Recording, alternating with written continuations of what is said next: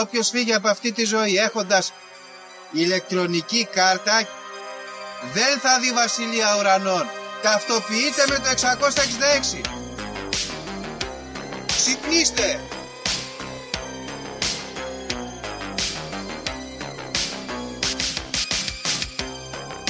Αν διαβάζεις το σπίτι τα σύμπαντα είναι άπειρα. Εγώ σου λέω είναι 7. Γιατί; Γιατί αυτές είναι οι γνώσεις μου. Βαριά με τη συζήτηση για το αν είναι επίπεδο. Είναι επίπεδο τελείως. Και όποιο πιστεύει το αντίθετο δεν το συζητάμε.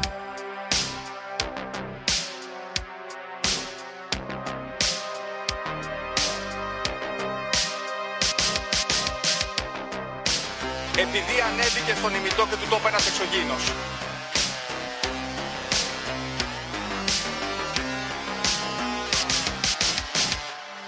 Πραγματική ιστορία κύριε Υπουργέ. Πραγματική ιστορία κύριε Υπουργέ. Πραγματική ιστορία κύριε Υπουργέ.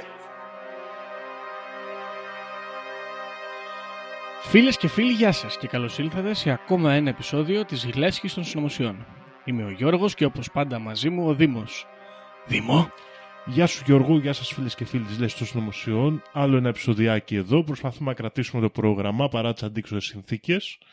Και σήμερα έχουμε μαζί μας και ένα φίλο, το φίλο του Παναγιώτη. Γεια σου Παναγιώτη. Γεια σου Δημό, γεια σου Γιώργο, γεια σε όλους. Καλώς ήλθες Παναγιώτη και ε, καλεσμένος πρέπει να χειροκροτήσουμε. Ε, πάντα. Ναι. Μπράβο. Μπράβο, Καλώς μπράβο. ήρθες. Ευχαριστούμε, καλώς ήρθες. Τι κάνεις Δήμο, πώς είστε, Παναγιώτη, εσύ, τι λέει, πώς πάει, παιδιά, εκεί στην Αθήνα; Εδώ έχει αρχίσει η βροχή, δεν το περιμέναμε, σήμερα σχάγαμε. Ωραία κατά τα άλλα, Αθήνα. Ρουτίνα, τα ίδια. Αθήνα καμίνη, παιδιά, δεν ξέρω τι κάνετε εκεί, γιατί κάνετε λάθος που είστε εκεί, αλλά τέλος πάντων δεν πειράζει. Καλοκαιριά. Ναι, ναι, έχει πάει και ο Μάιος έτσι βροχερά. Λοιπόν, να πούμε κάνα νέο, παιδιά. Να πούμε κάνα νέο γιατί συνέβησαν πραγματάκια αυτήν την εβδομάδα. Και να ξεκινήσουμε από τα προφανή, τι λέτε. Ναι, ναι. Ήρθαν και πέρασαν οι εκλογές και σύμφωνα με πολλούς γνωστούς και φίλους, δικούς μου και του Δήμου τουλάχιστον, ε, έχει έρθει στην τέλη του κόσμου, παιδιά. Ε, σπάσανε οι σφραγίδες, ήρθαν οι, καλα... οι καβαλάρδες της Αποκάλυψης, 7 πληγές του Φαραώ Μητσοτάκη, 40% Νέα Δημοκρατία και ήρθε το τέλος. Θα πεθάνουμε όλοι. Ήρθε, ναι. Δεν θα δούμε άσπρη μέρα την επόμενη τετραετία. Εγώ αυτό έμαθα. Ναι, είναι, είναι, δεν ξέρω αν είναι χαρακτηριστικό των ψηφοφόρων του ΣΥΡΙΖΑ ή αν είναι κάποιο είδους trend, αλλά έχουν πάθει όλοι εγκεφαλικό ότι θα πεθάνουμε όλοι. Εκλέχθηκε με 40% από εκβοβάντης και άλλα τέτοια. Ε, εμένα η άποψή μου είναι και την έχω ξαναμοιραστεί. Ο Δήμος τα έχει ακούσει γιατί τα γράφουμε στο chat με κάποιους άλλους φίλους που πάθανε εγκεφαλικό. Ε, ότι. Ε, εντάξει. Ε, δεν έγινε και τίποτα. Κλάιν. Ε, Κοίτα, Δεν είμαστε... ξέρω, τι, τι γνώμη έχετε. Εγώ η γνώμη μου είναι ότι δεν μπορούμε να πούμε ότι ήρθε η συντέλεια όταν ε, μείναν τα πράγματα ίδια. Σωστό. Α, ε, Βέβαια, Δημό, θα σου πει ο άλλος ότι άλλα τέσσερα χρόνια είναι ε, αρκετά για να έρθει στην τέλεια. Δεν αντέχονται, δεν αντέχονται. Εντάξει, τότε δική μας δουλειά είναι αυτού που Ναι. δεν αντέχουμε να τη ρίξουμε αυτή την κυβέρνηση. Αν βγει, γιατί δεν βγήκε ακόμα, έχουμε και δεύτερες εκλογές. Μμμ. Και νομίζω ότι εντάξει. Ε, κοίταξε, έχουμε και άλλα κακά νέα με αυτές τις εκλογές, διότι ο, ο ερωτικός Γιάννης δεν εκλέγεται από ό,τι φαίνεται. Δεν μπαίνει στη Δεν Βουλή. μπήκε, πρέπει ρε να γίνει γάμο. αγώνας για να και το τα έχω πάρει καταφέρει. πάνω μου αυτό εγώ γιατί δεν πήγα στην Καλαμάτα να ψηφίσω εγώ. Μια αυτή την ψήφο ήθελε για να μπει, είμαι σίγουρος. Γαμώ την τρέλα μου, τι έκανα. Δεν Κοίταξε, μπήκε ο Γιάννης παραλίγο να μπει η ζωή έχεις όμως. μια δεύτερη ευκαιρία. Ναι. Εντάξει. Τι, τι Εγώ κόλπο λέω ήταν αυτό, μέτριο το περιμένατε αυτό. εσείς; Δεν ξέρω, ρε παιδιά. Εγώ να σου πω την αλήθεια, ε, ξαφνικά ανοίγω εκεί τα γκάλωψη, εκεί τα exit polls, πώς τα λένε, και βλέπω πλεύση ελευθερίας, ξέρω εγώ, 5%. Και λέω, ποιος, ποιοι είναι αυτοί, ξέρω. Ποιο, who, who is; Και μετά από δύο ώρες, αφού έμαθα ότι είναι Κωνσταντοπούλου, που λέω από, από πότε είναι αυτή η εφημερίδα, σκέφτηκα. Βλέπω έναν άλλο από πίσω, τον είχαν βάλει τελευταίο, πάλι 3% 4% πόσο έπαιρνε. και Ήταν ένας κύριος εκεί σε μια φωτογραφία με κίτρινο πλαίσιο και λέω αυτός ποιος είναι πάλι; Κάποιο κόμμα νίκη, το οποίο. Δεν το. Πώς προκύπτουν αυτοί, ρε, από πού εμφανίζονται, πώς ξεφυτρώνουν έτσι. Δηλαδή, μήπως μπορούμε κι εμείς τελικά. Νίκη ήταν αυτό που ήταν ε, υποτίθεται ότι θα έμπαινε και ο Κασιδιάρης μέσα. Νομίζω αυτό ήταν. Όχι, νίκη είναι κάτι με παπάδες. Ναι, ναι, ναι, νομίζω αυτό το κόμμα ήταν.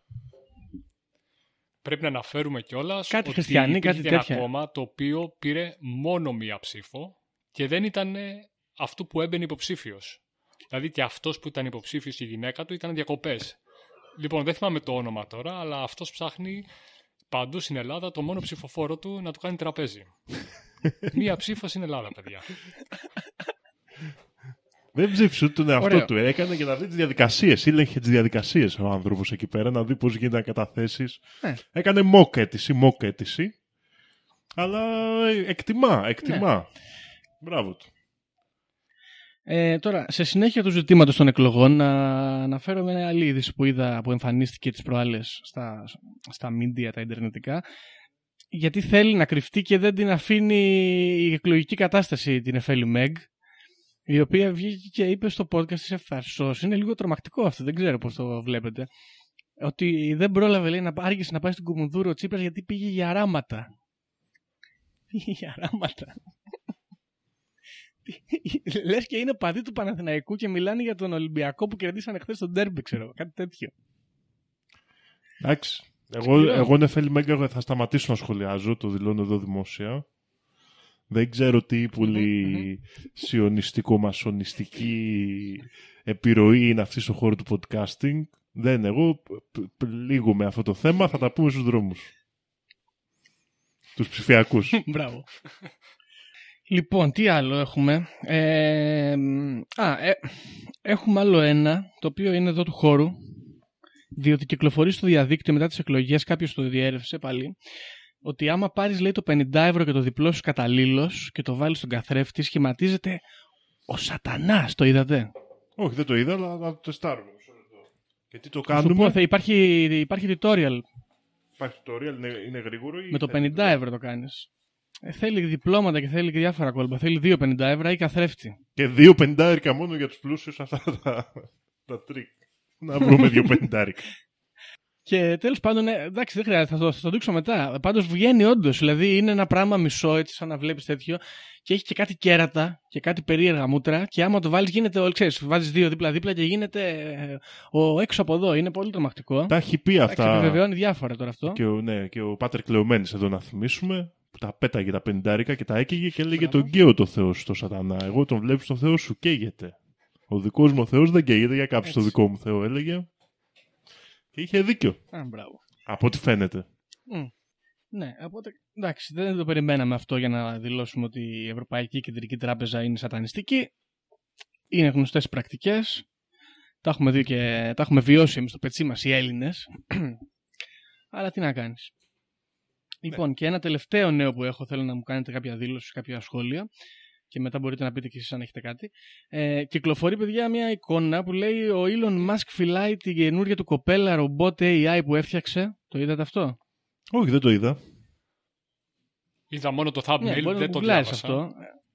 Έφτιαξε μία μορόζα AI και τη φασώνει έτσι ας πούμε στο mock test της λειτουργίας της και είναι λίγο spooky ας πούμε αλλά όπως τη βρίσκει ο καθένας εγώ δεν καταλαβαίνω γιατί εκρήχνονται όλοι. Εντάξει, και επίσης να πω ότι κα- καλή την έκανε. Καλή, έτσι, συμπαθητική. Α, δω και εγώ τώρα εδώ να πω δύο λεπτά. Είναι ανδροειδές ολόκληρο, ε, έχει σώμα; Ναι, είναι ένα ολόκληρο ανδροειδές. Α, βλέπω εδώ που φασώνονται. Τι, αυτό είναι σαν τα ανθρωπάκια Ναι, αυτά που βλέπεις, μια βάζουν. κοκκινομάλα έχει κάνει. Είναι σαν τα ανθρωπάκια που βάζουν στο τέτοιο. Α, όχι, αυτή η κοκκινομάδα, ναι.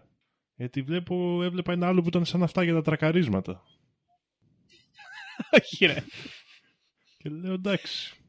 Ολόκληρος πολύ δισεκατομμυριούχο και παίζει μπάλα έτσι. Ναι. Εντάξει, πιστεύω θα τα βρούνε. Θα τα βρούνε. Θα τα, θα τα βρούνε, λες. Ναι. Ε, βίος ανθόσπαθων και τα λοιπά. Ε, στο, στον Elon το Musk. Και μπράβο του. Λοιπόν, εγώ από νέα μέχρι εδώ πάω, παιδιά. Δεν ξέρω αν έχετε κάτι άλλο εσείς. Δεν έχω κάτι.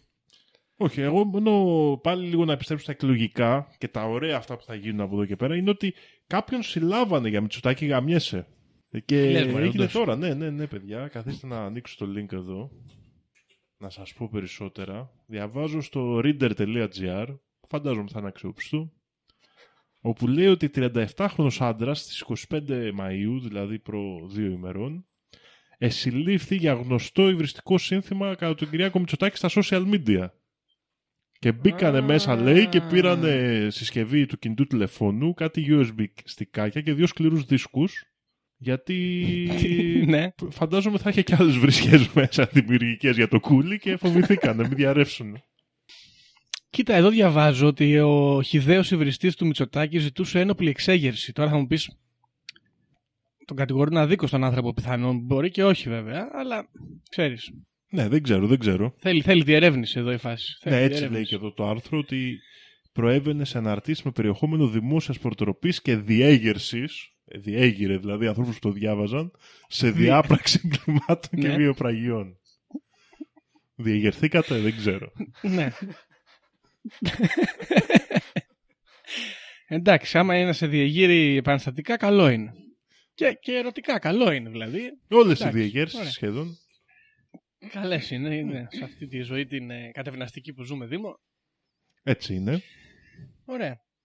Και νομίζω ότι μπορούμε να περάσουμε σιγά σιγά στο θέμα μας. Ναι, ναι, για Εκτός πάμε. άμα έχουμε κάποια άλλη στήλη. Γιώργο που ξεχνάω γιατί δεν τις ε, θυμάμαι κιόλας πάντα. Όχι, εντάξει, είμαστε. Α, μονάχα να πω αυτό, το, για- επειδή είχαμε κάνει επεισόδιο για τη συγχρονικότητα. Πώς σου φάνηκε που βγάλαμε επεισόδιο Wendigo και τρία λεπτά μετά αποστάρανε και οι SAS Stories Wendigo, χωρίς Άντε. καμία συνεννόηση; Μπράβο, ναι, όντως. Και δεν έχουμε, εγώ δεν έχω μιλήσει με τα παιδιά. Μπράβο, ήταν πολύ καλό αυτό. Τα βρήκαμε ωραία. Και δεν έχω προλάβει να ακούσω το επεισόδιο, αλλά θα ακούσω και θα τους στείλω να σχολιάσουμε. Ε, το άκουσα εγώ, πολύ καλό. Φίλες και φίλοι, άμα δεν σας ε, αρκεί η πληροφορία το Conspiracy Club για Wendigo ή θέλετε και μια δεύτερη γνώμη, μπείτε να ακούσετε. Έχει και καλύτερες ιστορίες, θα πω εγώ, από τις δικές Σαν μου. stories, ναι, ναι. Σας stories, yes. Ωραία, και με αυτό νομίζω ότι εγώ δεν έχω κάτι άλλο, οπότε αν θες ξεκινάς το θέμα, Δήμο, που έχεις φέρει σήμερα. Πολύ ωραία Γιώργο και φίλε Παναγιώτη που είμαστε εδώ και σήμερα θέλω να μιλήσουμε για ένα θέμα που έχει ζητηθεί αρκετά συχνά από φίλες και φίλους του podcast και πρόκειται για το πιο μυστηριώδες και ύποπτο αεροδρόμιο πιθανότατα αυτή τη στιγμή πάνω στον κόσμο και φυσικά μιλάμε για το αεροδρόμιο του Denver. Denver International Airport, DIA, όπως είναι το αρκτικό λεξό του και το οποίο γεννήθηκε μπορούμε να πούμε κατευθείαν από την πρώτη μέρα που άρχισαν να το σχεδιάζουν στα μέσα της δεκαετίας του 80 ήταν τυλιγμένο από τότε με διάφορες συνωμοσίες και μυστήρια συμβάντα. Ξεκινάμε λοιπόν το Σεπτέμβριο του 1989 όπου άρχισαν να δημοσιεύονται τα σχέδια για την κατασκευή του νέου αεροδρομίου το οποίο θα αντικαθιστούσε ένα προηγούμενο αεροδρόμιο εκεί στην περιοχή του Denver και στην ευρύτερη πολιτεία του Κολοράντο, το Stapleton. Ε, το Stapleton γενικά ενώ λειτουργούσε καλά και ήταν ε, κομπλέ αεροδρόμιο, πολλές φορές λόγω του ότι οι διάδρομοι απογείωσης ήταν αρκετά κοντά μεταξύ τους, οδηγούσε στο γεγονός ότι με, πο- με, εφ- με, χαμη, με χαμηλής έντασης καιρικών φαινομένων έπρεπε να ακυρωθούν πτήσεις και να αλλάχτούν διάδρομοι κλπ. Και υπήρχαν κάποια προβλήματα, τα οποία όμως ναι μεν έπιθαν ας πούμε για την ανάγκη νέου αεροδρομίου αλλά όχι και τόσο τις τοπικές κοινωνίες οι οποίες θεωρούσαν ότι είναι ύποπτο σε σχέση με τα προβλήματα της περιοχής το να δοθούν λεφτά για να φτιαχτεί νέο αεροδρόμιο. Μμ. Δηλαδή ναι μεν υπήρχαν κάποια πρακτικά προβλήματα που χρησιμοποιήθηκαν ως αιτιολογία της χρήσης αλλά φάνηκε κάπως βεβαιασμένη αυτή η απόφαση στον κόσμο του Κολοράντο. Ε, αυτή βέβαια είναι εντάξει μια απλή θα μπορούσαμε να πούμε έως και πολιτική κρίση για το ζήτημα και σε τίποτα δεν συγκρίνεται με αυτά που έγιναν στη συνέχεια. Το αεροδρόμιο λοιπόν παραδόθηκε το 1995 και είναι τεράστιος σε έκταση. Είναι δηλαδή 34.000 acres διαβάζω εδώ, τα οποία το καθένα είναι περίπου 4 στρέμματα, άρα μπορούμε να πούμε χοντρικά 120-130.000 στρέμματα. Και ενώ το αρχικό του budget ήταν 1,7 δισεκατομμύρια, τελικά κόστισε κοντά στα 5 δισεκατομμύρια. Κατά την κατασκευή του συνέβησαν διάφορα περίεργα πράγματα, όπως το γεγονός ότι τα διάφορα σημεία του τα αναλάμβαναν διαφορετικοί εργολάβοι, οι οποίοι απολύονταν με την παράδοση ενός πολύ μικρού κομματιού του έργου. Και στη συνέχεια προσλαμβανόταν άλλος εργολάβος για να το τελειώσει, ο οποίος ξανά απολύονταν. Αυτό έκανε τους παρατηρητές να πιστεύουν ότι αυτό δεν γινόταν λόγω λάθος οργάνωσης ή λόγω προβλημάτων, όπως ισχυρίζονταν οι διαχειριστές του έργου, αλλά περισσότερο έτσι ώστε κανένας εργολάβος να μην μπορεί να έχει πλήρη επίγνωση του έργου. Ένα άλλο στοιχείο που είναι ύποπτο κατά την κατασκευή του είναι η τεράστια ποσότητα χώματος που μεταφέρθηκε και υπολογίζεται και γράφτηκε στα, στα χαρτιά του προγράμματος ότι μεταφέρθηκαν πάνω από 110 εκατομμύρια κυβικές γιάρδες γης και χώματος για να ανυψώσουν και να κατεβάσουν άλλα σημεία.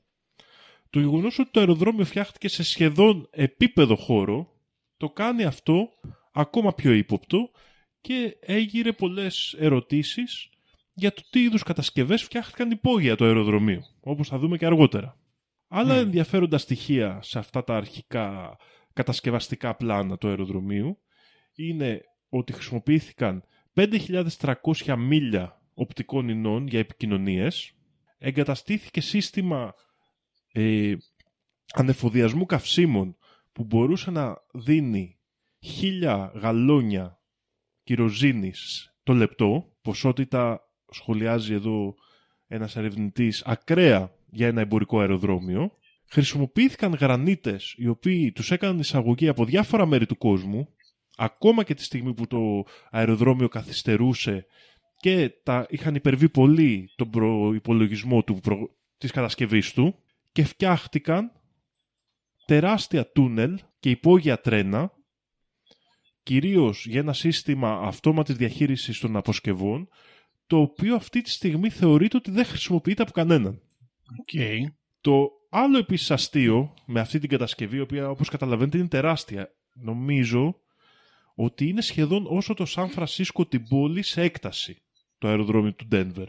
Είναι τεράστια έκταση. Wow.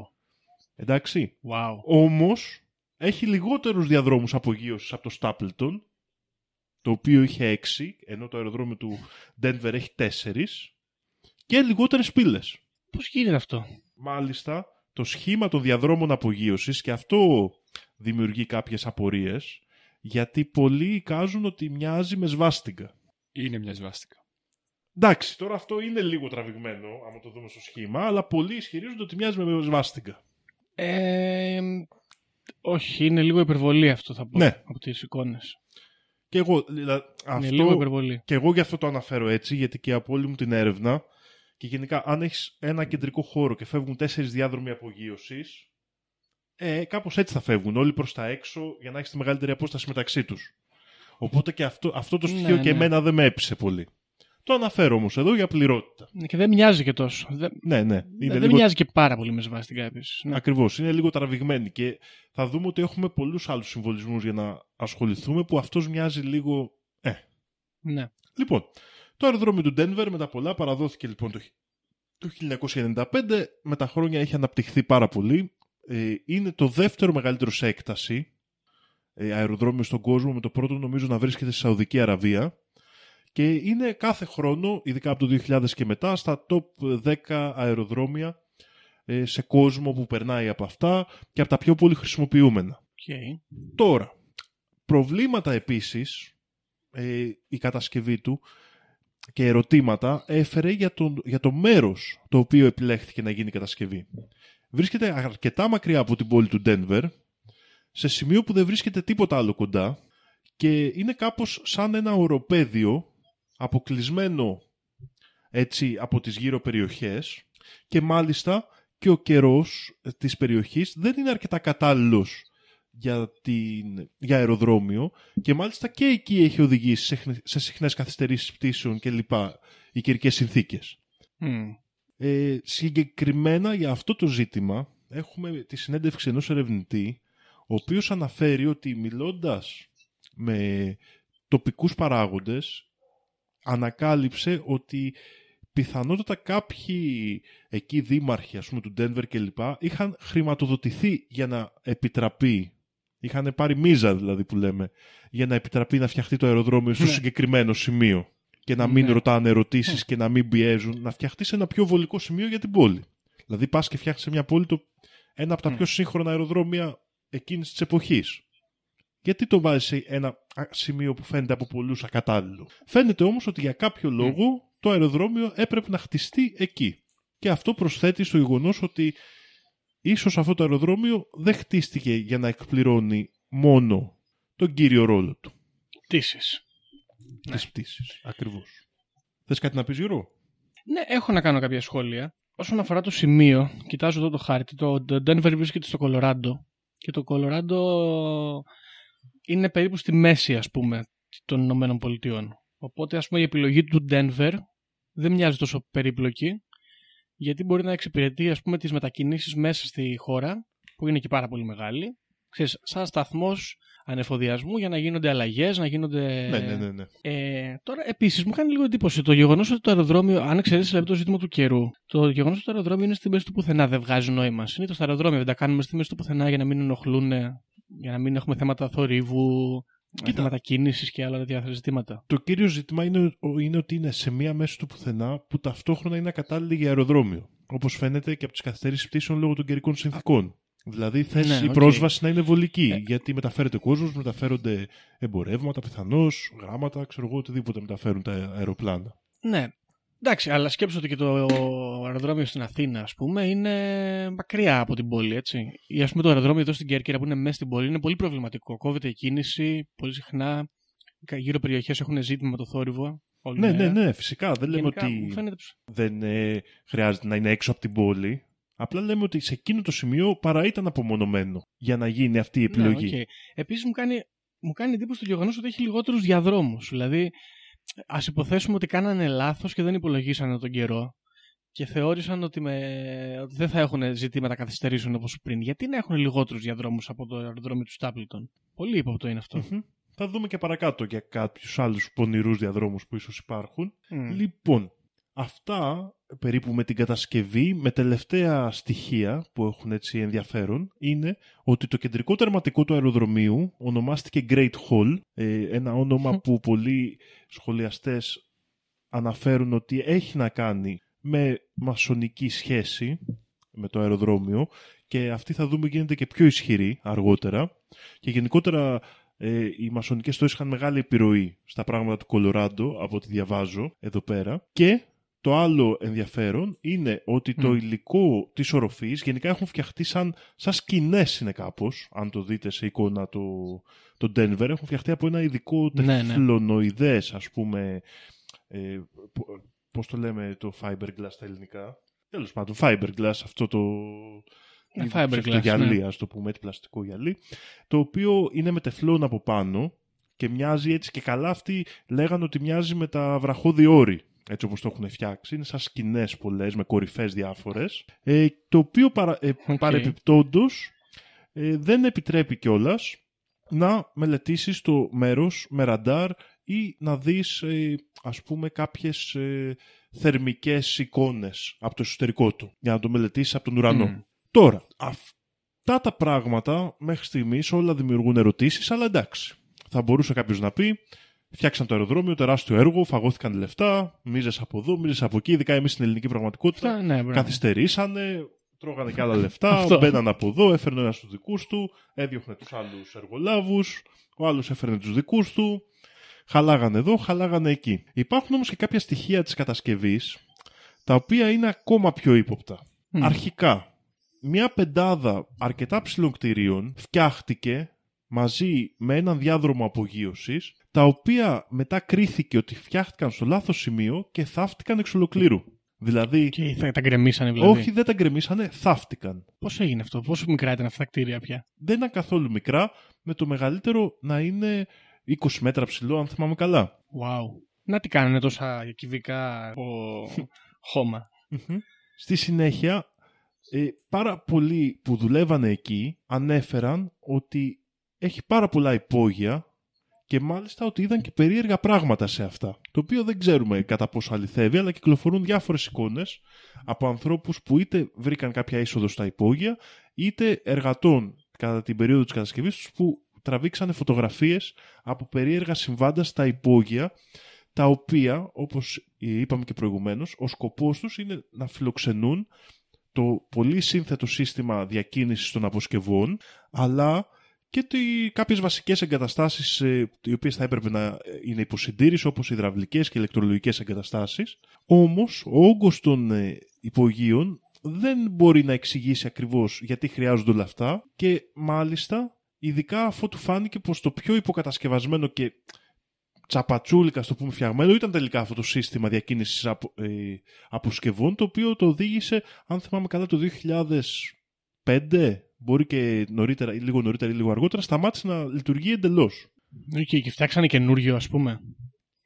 Όχι, διαχειρίζονται α, τώρα πλέον με υπαλλήλους. Όπως γίνεται και στα περισσότερα αεροδρόμια. Ενώ εκεί είχαν φτιάξει ένα σύστημα σκέψου με ζώνες, το οποίο έπαιρνε τις αποσκευές και τις μετέφερε από εδώ, από εκεί, για να, δηλαδή αυτόματα από το αεροπλάνο και τις μετέφερε χωρίς τη, την, ε, κάποιον υπάλληλο Ναι, να ναι, τις ναι. μεταφέρει και να τις φορτώνει κλπ. Μάλιστα. Και άλλα περίεργα συμβάντα και αναφορές από τα υπόγεια, όπως ε, παραδείγματος χάρη περίεργοι διάδρομοι από μπετό, οι οποίοι εκτείνονται πολύ μακριά από το αεροδρόμιο, σαν διάδρομοι διαφυγής, και διάφορα ε, σε- ε, περίεργα επίσης στο εξωτερικό του αεροδρομίου, όπως μια τεράστια ε, μονάδα εξαερισμού και κλίματος, η οποία οι κάποιοι ερευνητές χαρακτηρίζουν ότι μοιάζει σχεδόν με τους πύργους ψήξης των ε, πυρηνικών αντιδραστήρων σε μέγεθος και δεν μπορούν να καταλάβουν για ποιο λόγο είναι τόσο μεγάλη αν πρόκειται για τον εξαερισμό των κυρίων χώρων του αεροδρομίου. Ναι. Κοίτα, κάτι, ε, γιατί θα σου πω, επειδή είχα διαβάσει ε, για αυτό το θέμα πέρσι, δεν θυμάμαι πρόπερσι, το είχα ψιλοκοιτάξει μήπως το κάνω, θυμάμαι ότι είχα δει ότι υπάρχει συσχετισμός του αεροδρομίου με μυστική στρατιωτική βάση και όχι με μασονικό ε, τέχνασμα.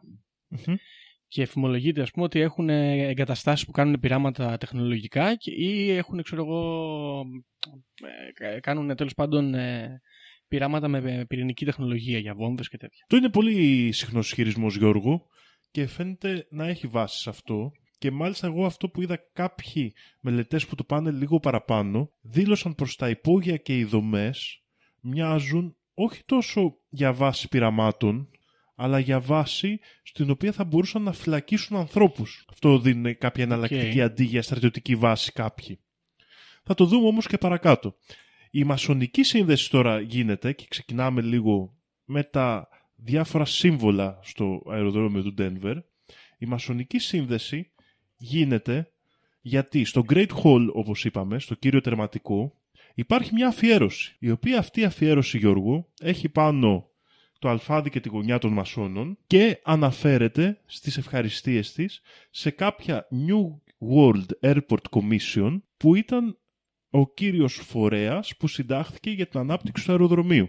Okay. Ε, αυτή, ας το πούμε έτσι, αυτός ο σύλλογος δεν υπήρχε, φτιάχτηκε μόνο για τις ανάγκες του αεροδρομίου και η ιστορία του είναι πάρα πολύ κρυμμένη, με το μόνο στοιχείο που βρήκα είναι στη δημόσια βιβλιοθήκη του Denver να υπάρχουν κάποια πρακτικά από τις, από τους, από τις συνεδριάσεις της. Παρ' όλα αυτά Ναι. δεν ξέρουμε ποιοι συμμετείχαν, δεν ξέρουμε αν ήταν ιδιωτικοί ή δημόσιοι άνθρωποι που έπαιρναν μέρος σε αυτό το, σε αυτό το συμβούλιο. Ξέρουμε όμως ότι ήταν ο κύριος εμπνευστής και εκτελεστής της κατασκευής αυτού του αεροδρομίου. Μμ. Σε αυτή την αφιέρωση από κάτω υπάρχει και μία χρονοκάψουλα με άγνωστα αντικείμενα τα οποία πρέπει να ανοιχτούν το 2094. Η... Οκ. Το αεροδρόμιο έχει απαντήσει για τα περιεχόμενα αλλά δηλαδή λέει ότι έχει κάποιες ας πούμε φωτογραφίες ε, ε, κάποιες μπάλες του baseball ε, ένα βιβλίο ιστορικού του Στάπλετον αεροδρομίου, του προηγούμενου αεροδρομίου, το οποίο έκλεισε παρεμπιπτόντως όταν άνοιξε αυτό, κάποια άρθρα για το άνοιγμα του Denver International Airport και διάφορα τέτοια πράγματα. Όμως αυτά, εντάξει, ό- όπως είναι γνωστό, οι ερευνητές αμφιβάλλουν για το περιεχόμενό τους, αν δεν δουν.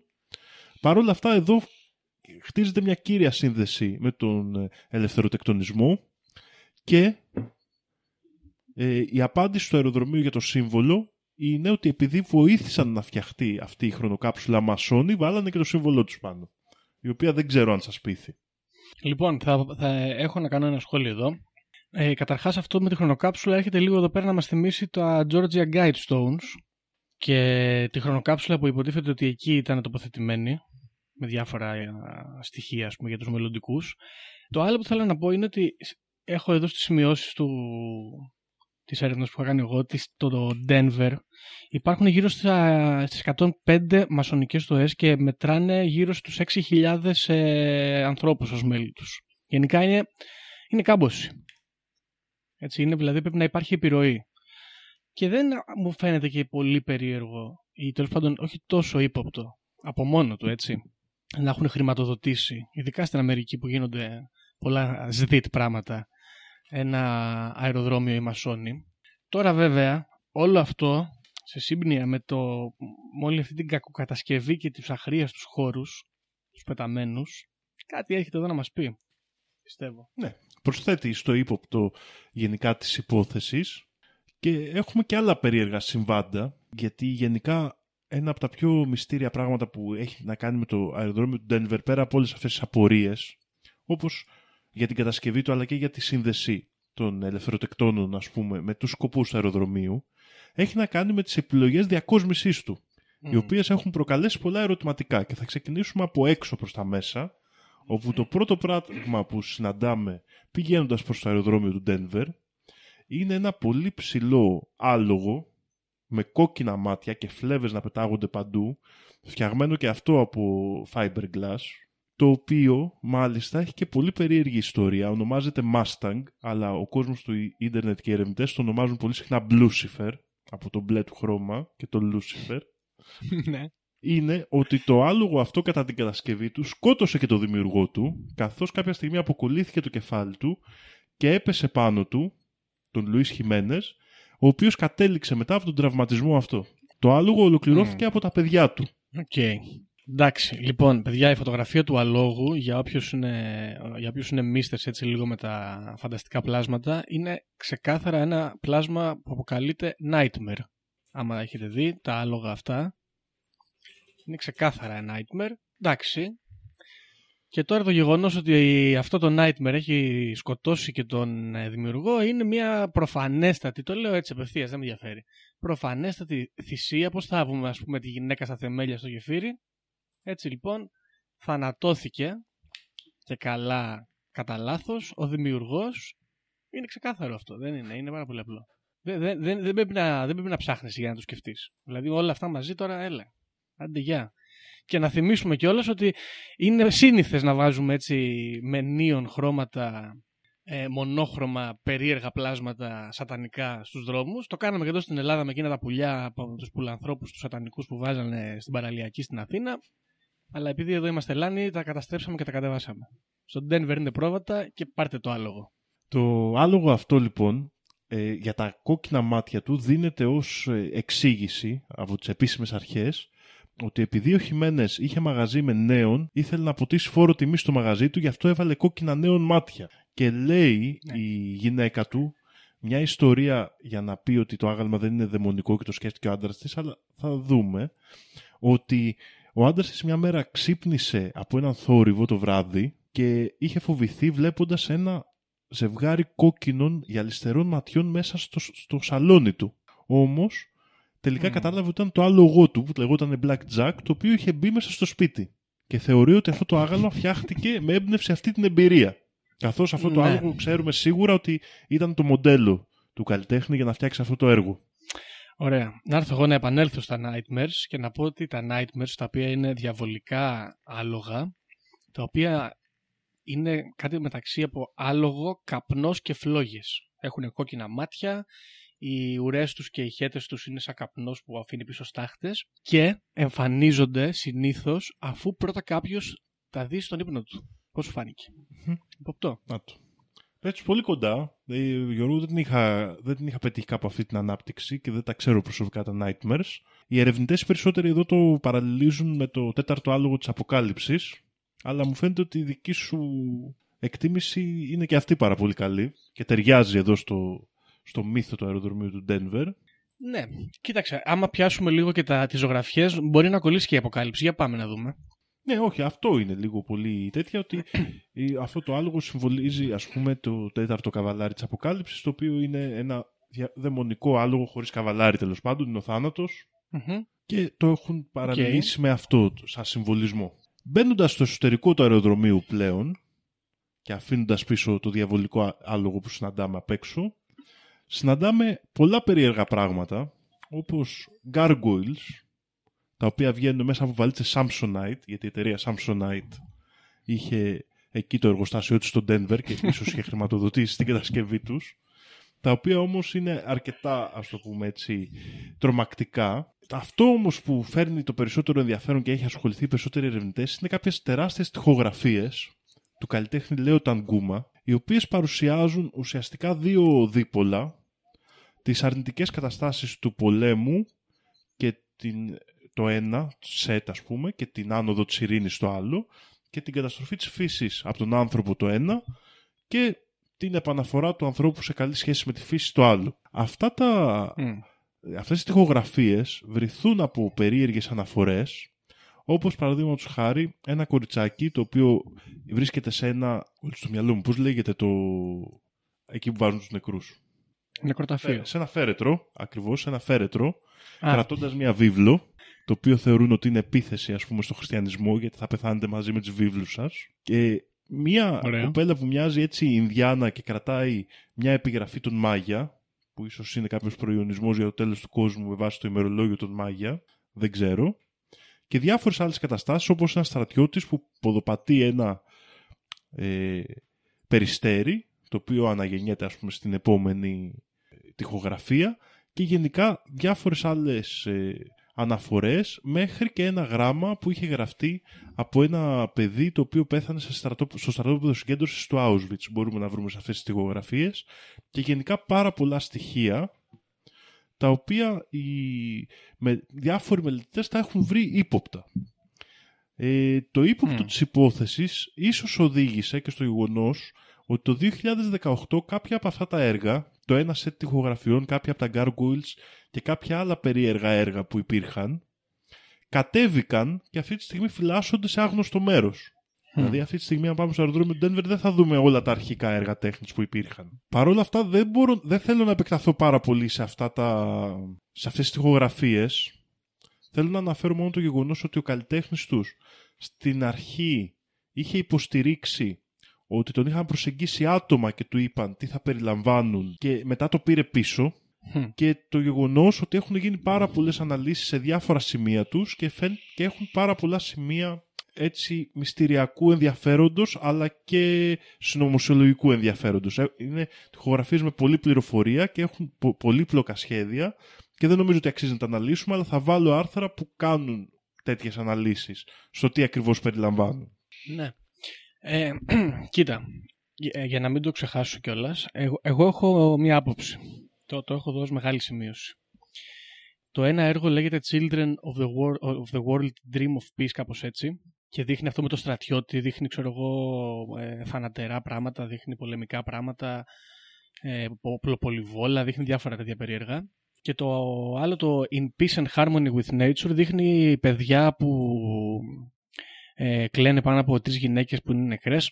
Είναι, είναι γενικά το concept όλων αυτών, το, το, των έργων, άμα το, το ψηλος κάνεις breakdown ας πούμε, ή δείχνει, για μένα τουλάχιστον, όπως είδα και τις εικόνες από τη, τα murals αυτά, δείχνει την καταστροφή και την αναγέννηση. Και σε αυτό έρχεται να συμπληρώσει και ένα άλλο σετ από ε, εκθέματα τέχνης που υπάρχουν εκεί, που είναι μια σειρά από φωτογραφίες του Alex Sweetman, όπου τα πρώτα ας πούμε δείχνουν, ε, το πρώτο σετ δείχνει εικόνες, φωτογραφίες, μοιάζουν κάπως έτσι generic γαλήνιες desktop ε, background με λόφους, με ζώα, με διάφορα τέτοια τοπία.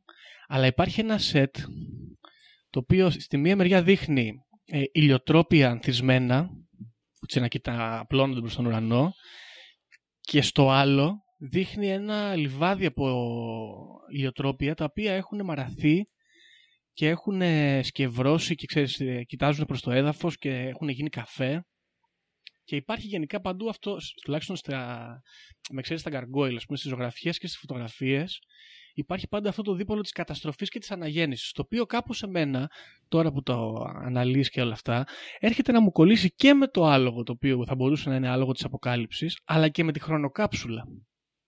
Και να είναι κάπως δηλαδή όλο αυτό σαν ένα tribute, σαν μια αφιέρωση ας πούμε, στο τέλος του κόσμου και στην αναγέννηση του κόσμου, σύμφωνα πάντα με την οπτική του εκάστοτε μασόνου πρημοδότη. Μμμ. Ναι. Γενικά ε, επαναφέρεται πολύ αυτό το σχήμα ε, γενικότερα και υπάρχουν και άλλες μυστηριακές αναφορές, Γιώργο, πέρα από τα έργα που ανέφερες πολύ σωστά. Ε, στα πατώματα επίσης του αεροδρομίου ε, υπάρχουν πάρα πολλές αναφορές γραμμένες στη γλώσσα των Ναβάχου που αναφέρονται σε ένα από τα τέσσερα ιερά- ιερά βουνά τους, το Λευκό Βουνό συγκεκριμένα, όπου και αυτό συνδέεται με την αναγέννηση και με αυτές τις διαδικασίες που μιλάμε και, και αυτές οι αναφορές έχουν προβληματίσει στην, στο για ποιο λόγο υπάρχει τόσο έντονος συμβολισμός σε ένα αεροδρόμιο τέτοιου τύπου και για ποιο λόγο χρησιμοποιήθηκαν και συγκεκριμένα μια, λέ- ένα επίγραμμα το κοκετόπα, το Pass of the Buffalo ε, που συ- σημαίνει θυμίζει ακριβώς ε, συνδέεται μάλλον με μυθολογίες και ιστορίες του Ναβάχου που σχε- σχετίζονται ακριβώς με αυτή την έννοια της αναδημιουργίας. Μμ. Τώρα, άλλα ύποπτα πράγματα είναι ότι το 2010 σε συνδυασμό με το μουσείο του Denver που είχε λάβει κάποια, ε, το έκθεμα του βασιλέου Τανχαμών ε, αναρτήθηκε πάλι στο εξωτερικό του αεροδρομίου ένα αρκετά ψηλό άγαλμα του Άνουβης του Αιγύπτιου θεού του θανάτου. Θανάτου, ναι. Μμ. Άλλη μια ύποπτη τέτοια, η οποία εντάξει, σχετίζεται βέβαια με, τη, με το αιγυπτιακό ενδιαφέρον για το μουσείο κλπ. Ναι. ναι, εντάξει. Αυτό θα, θα μπορούσε να είναι και λίγο πιο normal, ας πούμε. Αλλά ποτέ δεν ξέρεις. Τώρα, αυτά λίγο πολύ είναι τα στοιχεία για τα εκθέματα και αυτά. Δεν θέλω να κουράσω άλλο. Υπάρχουν και άλλες περιπτώσεις. Υπάρχουν πατώματα που έχουν τον μαύρο ήλιο πάνω που, που- πάνω, που επαναφέρει ίσως το, ναζι- τα ναζιστικά σύμβολα κλπ. Μμ. Υπάρχουν διάφορες περιπτώσεις και γενικά είναι, έχει πάρα πολλά στοιχεία τα, απο- τα οποία μπορεί να αναλυθούν, αλλά λίγο πριν περάσουμε στις θεωρίες του τι συμβαίνει εκεί πέρα. Θέλετε να κάνετε κάποιο σχόλιο; Ναι, Θέλω να προσθέσω κάτι, άμα προλαβαίνουμε. Ναι, ναι, ναι. Ε, διότι διαβάζω εδώ ότι υπάρχει στο Great Hall σκαλισμένο σε ένα πλακάκι ένα, ένα mining cart, πώς το λένε, αυτό το που, κουβα, που, ξέρεις, που κουβαλούσαν τα, τα, τα πετρώματα και χαραγμένο πάνω σε αυτό υπάρχουν τα γράμματα AU και AG, τα οποία είναι τα σύμβολα για το χρυσό και το ασίμι, έτσι, στον περιοδικό πίνακα. Αλλά AU και AG διαβάζω εδώ ότι θα μπορούσε να είναι μια συντομογραφία για το Australian Antigen, το οποίο είναι ένα χημικό όπλο, το οποίο φημολογείται εδώ πέρα από τους ε, συνωμοσιολόγους ότι είναι το χημικό όπλο ε, που θα προτιμήσουν οι Illuminati για να κάνουν το reset στο πλανήτη. Θα σου πω, το διάβασα και εγώ αυτό και το έχω στις σημειώσεις μου. Κάπου δεν το ανέφερα. Αλλά δεν με Μμμ. έπεισε πολύ. Γιατί ε, στέκει η θεωρία ότι το βάλαμε αυτό σαν για την ιστορικότητα, ας πούμε, της, ε, Το, Του- των ορυχείων. των ορυχείων, ας πούμε, και το που ήταν αυτοί όλοι ψάχανε χρυσάφια και αυτά και κάπως έτσι φτιάχτηκε η πολιτεία του Κολοράντο και το Denver σαν μεγάλη πόλη. Και ψιλοστέκει Ισχύει αυτό, είναι η ισχύει. αλήθεια σαν, ε, σαν σύμβολο της πόλης κλπ. Από την άλλη το Australian Antigen ε, είναι κάποια μορφή, δεν κατάλαβα ακριβώς Γιώργο να σου πω την αλήθεια, κάτι με την υπατήτηδα έχει να κάνει, αλλά δεν κατάλαβα ακριβώς αν είναι άλλη μορφή υπατήτηδας ή είναι κάτι άλλο. Πάντως κάποια σχέση με την υπατήτηδα έχει. Ναι, η αλήθεια είναι ότι και εγώ αυτό διαβάζω τώρα εδώ. Μάλιστα.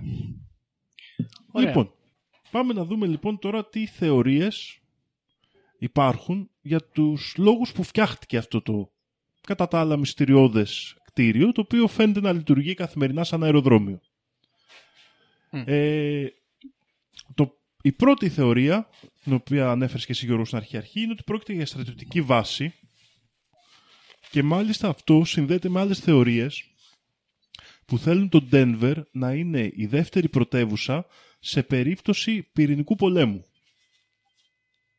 Okay. Μάλιστα, υπάρχουν στοιχεία ότι σε περίεργες στιγμές, όπως όταν περνούσε ένας κομίτης κάποια στιγμή αρκετά κοντά στη γη, ο Μπάρακ Ομπάμα που ήταν τότε πρόεδρος κατευθύνθηκε στο αεροδρόμιο του Denver και πολλοί ισχυρίζονται ότι ίσως συνδέεται με κάποια φυλάκια, στο το πούμε έτσι, υπόγεια εναντίον κάποιου πυρηνικού ολοκαυτώματος μαζί με μια στρατιωτική βάση για να, για να ξαναφτιαχτεί, ας το πούμε έτσι, το Αμερικάνικο κράτος.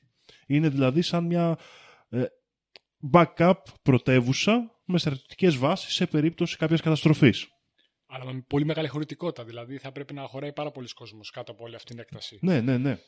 Σκέψου ότι έχει το μέγεθος μιας πόλης σε έκταση πάνω στη γη και οι ερευνητές λένε ότι έχει 7 με 8 υπόγεια βάθος.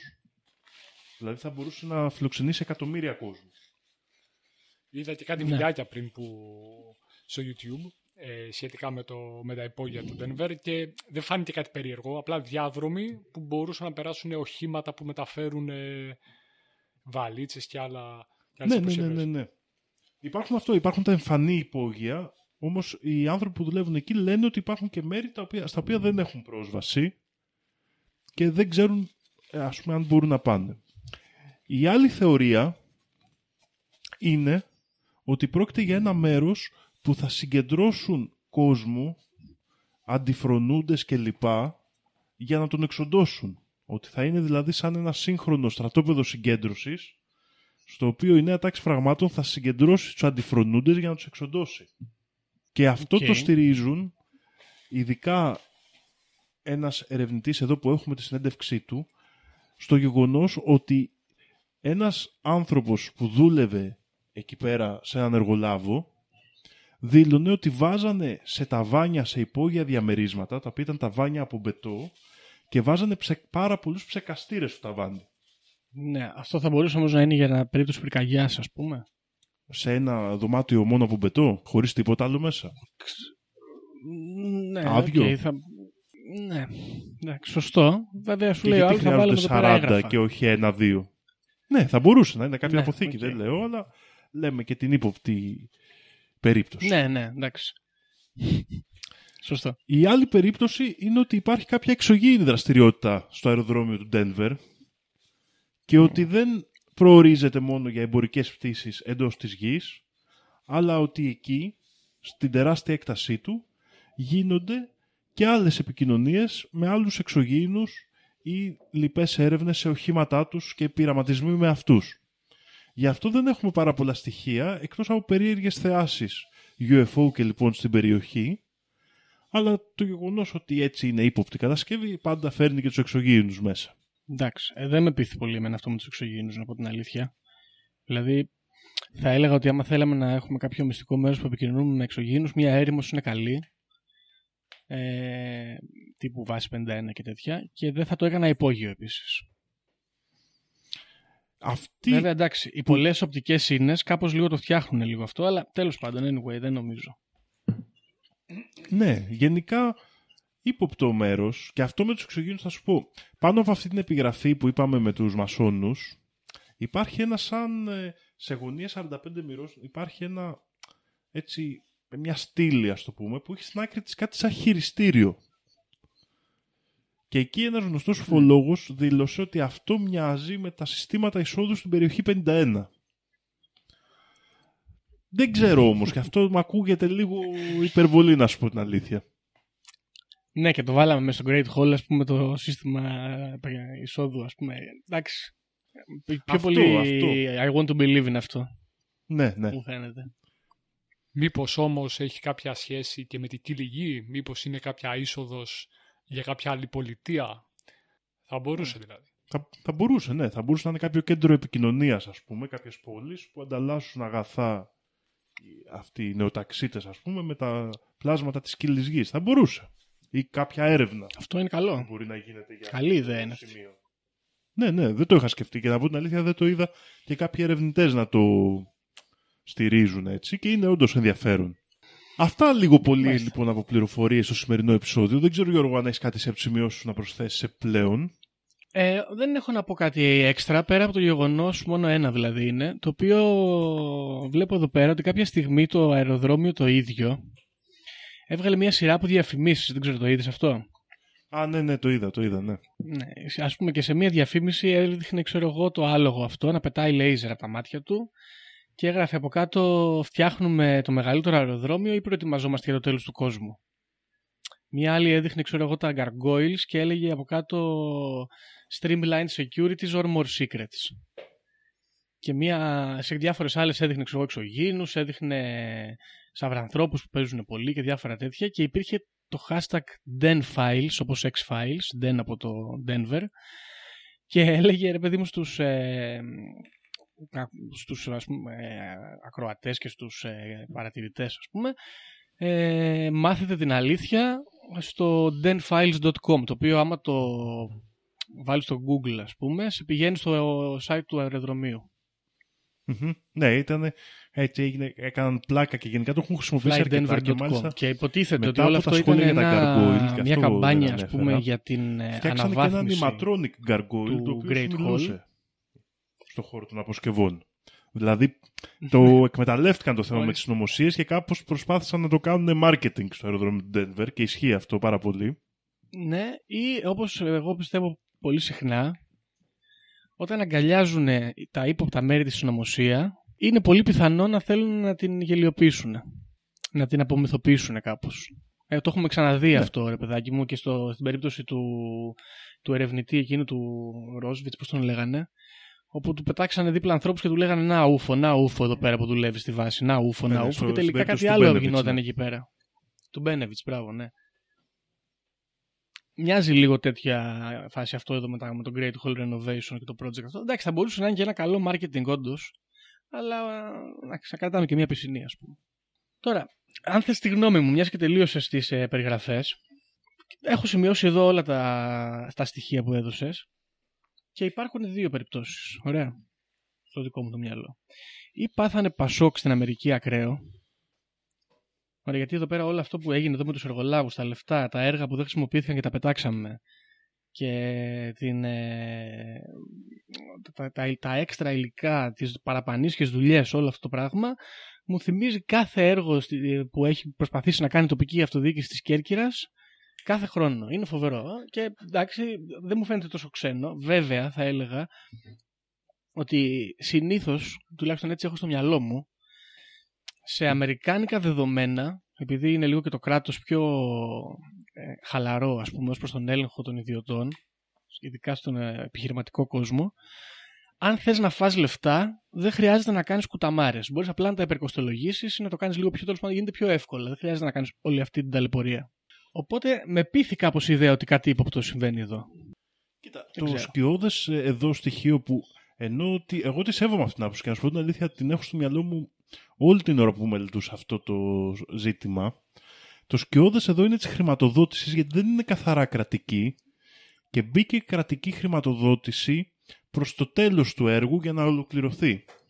Α, οκ, γιατί κάπως είχε ανάποδα δηλαδή, ξεκινήσει από συνήθως. κάποια ιδιωτικά fund και κάτι τέτοιες καταστάσεις οι οποίες είναι λίγο δεν έχουμε ακριβώς εικόνα το πώς φτιάχτηκε. Ναι, απλά τώρα ξέρεις τι εδώ πέρα η αλήθεια είναι δεν μπορώ να γνωρίζω. Αν μιλάγαμε για ένα αεροδρόμιο στην Ελλάδα θα μπορούσαμε να ξέρουμε λίγο καλύτερα. Αλλά ας πούμε άλλα αεροδρόμια στην Αμερική πώς κατασκευάζονται; Μήπως η χρηματοδότηση γενικά γίνεται ιδιωτικά; Ναι, ναι, θα μπορούσε, θα μπορούσε, δεν το γνωρίζω. Απλά Θα λέω ότι δεν μπορούσε. Ξέ, ξέρεις, δεν, ξε- δεν έχουμε ακριβώς τη ροή του χρήματος σαν πληροφορία που είναι ύποπτο από Ναι. μόνο του και τέλος πάντων δεν μας αφήνει να βγάλουμε πολύ έμπειρα συμπεράσματα. Εγώ το πιστεύω αυτό Γιώργο που λες. Δεν, είναι- να σου πω την αλήθεια δεν είναι τόσο ακραία άποψη όπως είδα το θέμα και επίσης πιστεύω ότι κάπως έχει πάει εκεί το μυαλό μου ότι πηγαίνανε να φτιάξουν κάποια μυστική βάση και κάπως δεν βγήκε. Mm. Α, πιστεύεις Κάπως ότι το έτσι έχει παρατήσανε; πάει το μυαλό μου. Ναι. Δηλαδή ότι όντως πασοκιάστηκε το ζήτημα, αλλά σκοπεύαν να φτιάξουν κάποια μυστική βάση. Γιατί αυτό στηρίζεται και από κάποια άλλα στοιχεία. Και διαβάζω εδώ από ένα σχόλιο από έναν άνθρωπο που ισχυρίζεται ότι είναι από το Denver, που λέει ότι κάποια εργοστάσια βομβών, περιοχής και όπλων κλείσανε την περίοδο που άνοιγε το αεροδρόμιο, πιθανώς για να πάνε στις υπόγειες εγκαταστάσεις. Ε, ότι Ναι. αρκετά κοντά είναι γνωστό ότι υπάρχουν κάποια τέτοια, ας το πούμε, καταφύγια, υπόγεια, που πολύ πιθανόν να συνδέονταν με τη μυστική βάση, τα οποία είναι παρατημένα πλέον. Και γενικά ότι υπήρχε μυστικοπάθεια στον κόσμο που δούλευε εκεί και περίεργα συμβάντα, που όμως πλέον δεν φαίνεται να υπάρχουν τόσο πολύ. Οπότε ίσως υπήρχε η πιθανότητα να προσπάθησαν να φτιάξουν αυτή τη μυστική βάση, να υπήρχαν σχέδια, κάπου να πασογιάστηκε το ζήτημα και να μην ολοκληρώθηκε ή να έχει ολοκληρωθεί σε μικρότερο εύρος. Να λειτουργεί πολύ λιγότερη από αυτή που σχεδιαζόταν. Ναι, κοίταξε, να, να πούμε και το άλλο. Έτσι, το αεροδρόμιο αυτό, είπαμε, κατασκευάστηκε το 95. Ναι, ναι, ναι. Τότε παραδόθηκε. Οκ. Λοιπόν, ε, όπως είχαμε πει και στο επεισόδιο με τους δίδυμους πύργους για όσους γενναίους κατάφεραν να το ακούσουν ολόκληρο, ε, υπήρχε ε, έλεγχος στη, και ασφάλεια ας πούμε, στις πτήσεις και μια προσπάθεια ας πούμε, να γίνει λίγο πιο ελεγχόμενη η κατάσταση και πριν το τρομοκρατικό χτύπημα που έγινε τη δεκαετία του 2000 από τον πρόεδρο Ρίγκαν. Η προεδρία του ήταν από το 81 μέχρι το 89, άρα πριν το αεροδρόμιο. Οπότε κάπως θα μπορούσε να δικαιολογηθεί σε ένα βαθμό η μυστικοπάθεια ενός, ε, κατα- της κατασκευής ενός αεροδρομίου, γνωρίζοντας ότι από πρώτερα οι Αμερικάνοι είχαν στο μυαλό τους ότι ε, τα αεροδρόμια μπορεί να είναι ένας χώρος ο οποίος θα προκαλέσει τρομοκρατικά χτυπήματα ή εγκληματικές δραστηριότητες. Οπότε δεν πρέπει να γνωρίζει ε, πολλοί κόσμος πώς ακριβώς λειτουργούν ε, ε, εντελώς τουλάχιστον. Βέβαια, η, η αιμονική αυτή αλλαγή των εργολάβων θα μπορούσε να εξηγηθεί. Α, και αυτό έχει λίγο φάση με αυτή τη συνωμοσία, ότι είναι λίγο 50-50. Μπορείς να διαλέξεις ελεύθερα τι από τα δύο σε πείθει. Θα μπορούσε να εξηγηθεί από άποψη μίζας ή κακοτεχνίας, αλλά θα μπορούσε να εξηγηθεί και σε μια υπερβάλλουσα μυστικοπάθεια για πιο ύποπτου λόγους. Και στο τέλος τέλος, η πασοκοποίηση της Αμερικής εδώ στο συγκεκριμένο ζήτημα είναι κάτι το οποίο εντάξει μπορεί να φαίνεται ψιλοκομπλέ και λογικό, αλλά όλη αυτή η αποκρυφιστική απεικόνηση, ο θάνατος του καλλιτέχνη, η αλλαγή των εργολάβων, η χρονοκάψουλα, η, η τεράστια χρήση από 5 χιλιόμετρα, πόσο πάμε, 5.000, συγγνώμη, 5.000 μίλια οπτικές ίνες, ε, διάδρομοι με, από μπετό που δεν πάνε πουθενά θεωρητικά. Όλο αυτό το πράγμα εμένα με κάνει να μπορώ άνετα να δεχθώ την άποψη ότι αυτό εδώ είναι ένα κτίσμα το οποίο φτιάχτηκε από, κάποια, από κάποιο σύνολο ίσως μυστικών οργανώσεων κυρίως κιόλας για να συνδέει το Denver με άλλες περιοχές, να επικοινωνεί το σημείο αυτό με άλλες περιοχές και να είναι ίσως η... αυτό που έλεγες και πριν, το σημείο στο οποίο θα καταφύγουν αυτοί οι λίγοι εκλεκτοί όταν θα αποφασίσουν να, να ρισετάρουν τον κόσμο. Μ' αρέσει αυτή η ιδέα γενικά. Το δείχνουν τα σύμβολα, η κατασκευή φαίνεται να μπορεί να το υποστηρίξει και ο τρόπος με τον οποίο έγινε η κατασκευή επίσης μπορεί να προδικάζει ας πούμε το γεγονός ότι δεν θέλουμε ο πολλής κόσμος να ξέρει ακριβώς ότι αυτό το μέρος θα μπορούσε να είναι ένα πυρηνικό καταφύγιο ας πούμε. Δεν θέλουμε να έρθετε, να έρθετε μετά. Μακριά από μας. Ναι, ναι.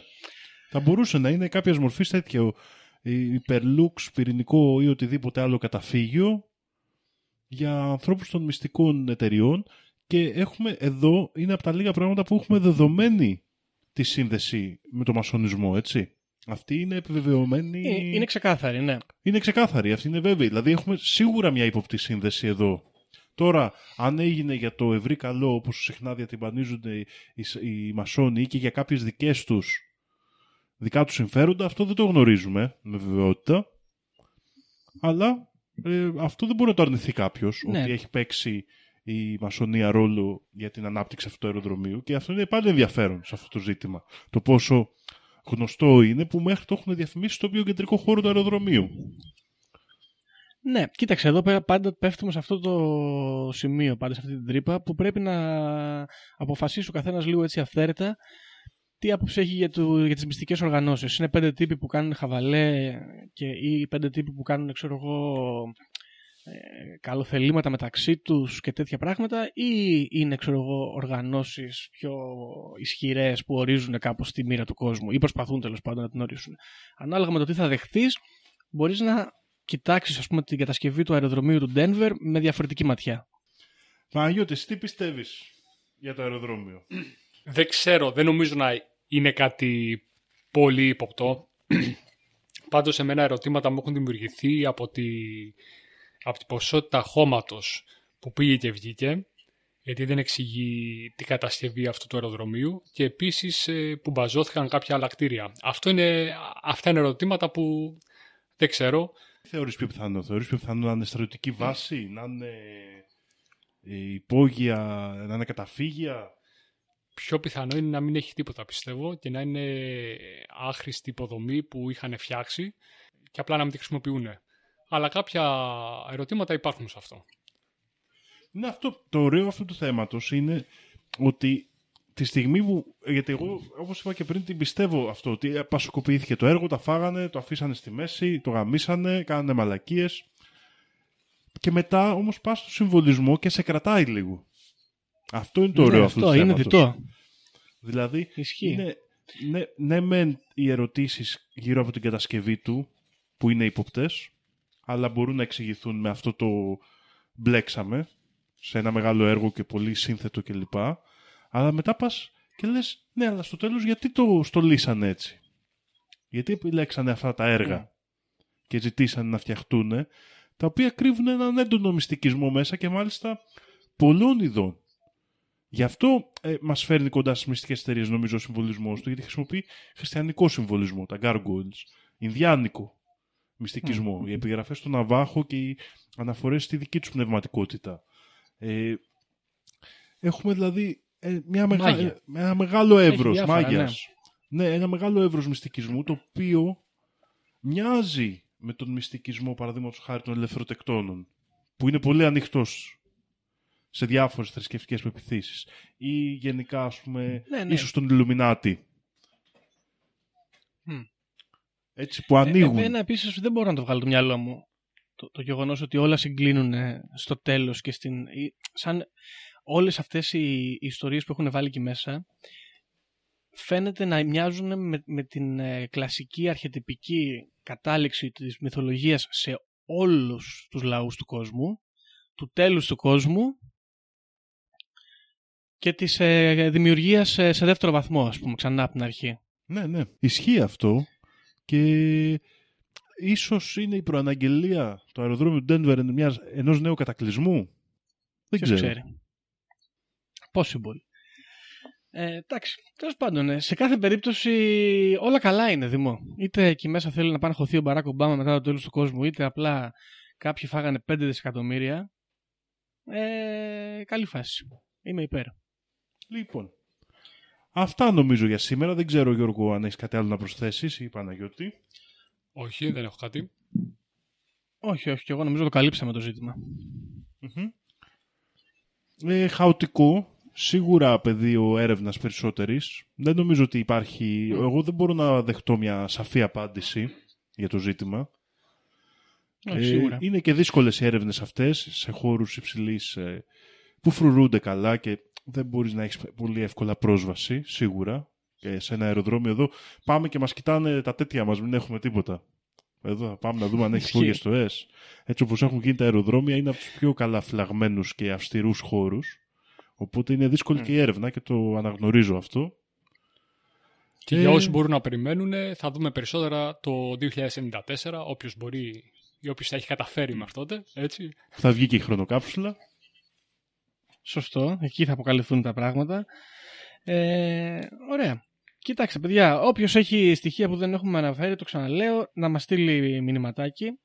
Εικόνες και οπτικοακουστικό υλικό εννοείται. Ναι, νομίζω ότι αυτό ήταν το θέμα. Ελπίζουμε όλους τους ακροατές, γιατί το έχουν ζητήσει όντως πάρα πολύ, να τους καλύψαμε. Αυτά για το σημερινό επεισόδιο. Ευχαριστούμε Παναγιώτη που ήσουν μαζί μας Ευχαριστούμε Παναγιώτη. Ευχαριστώ και εγώ. και θα τα πούμε στο επόμενο επεισόδιο. Γεια χαρά.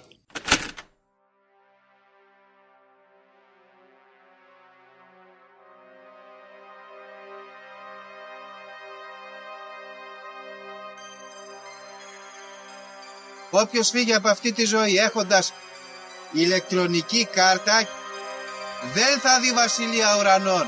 Ταυτοποιείτε με το 666. Ξυπνήστε!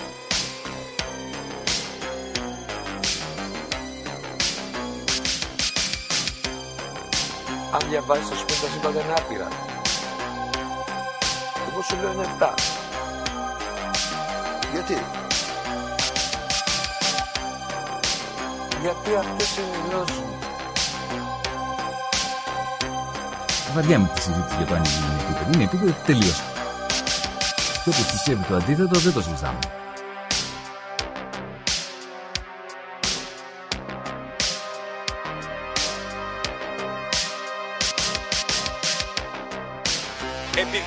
Επειδή ανέβηκε στον ημιτό και του τόπου ένας εξωγήινος.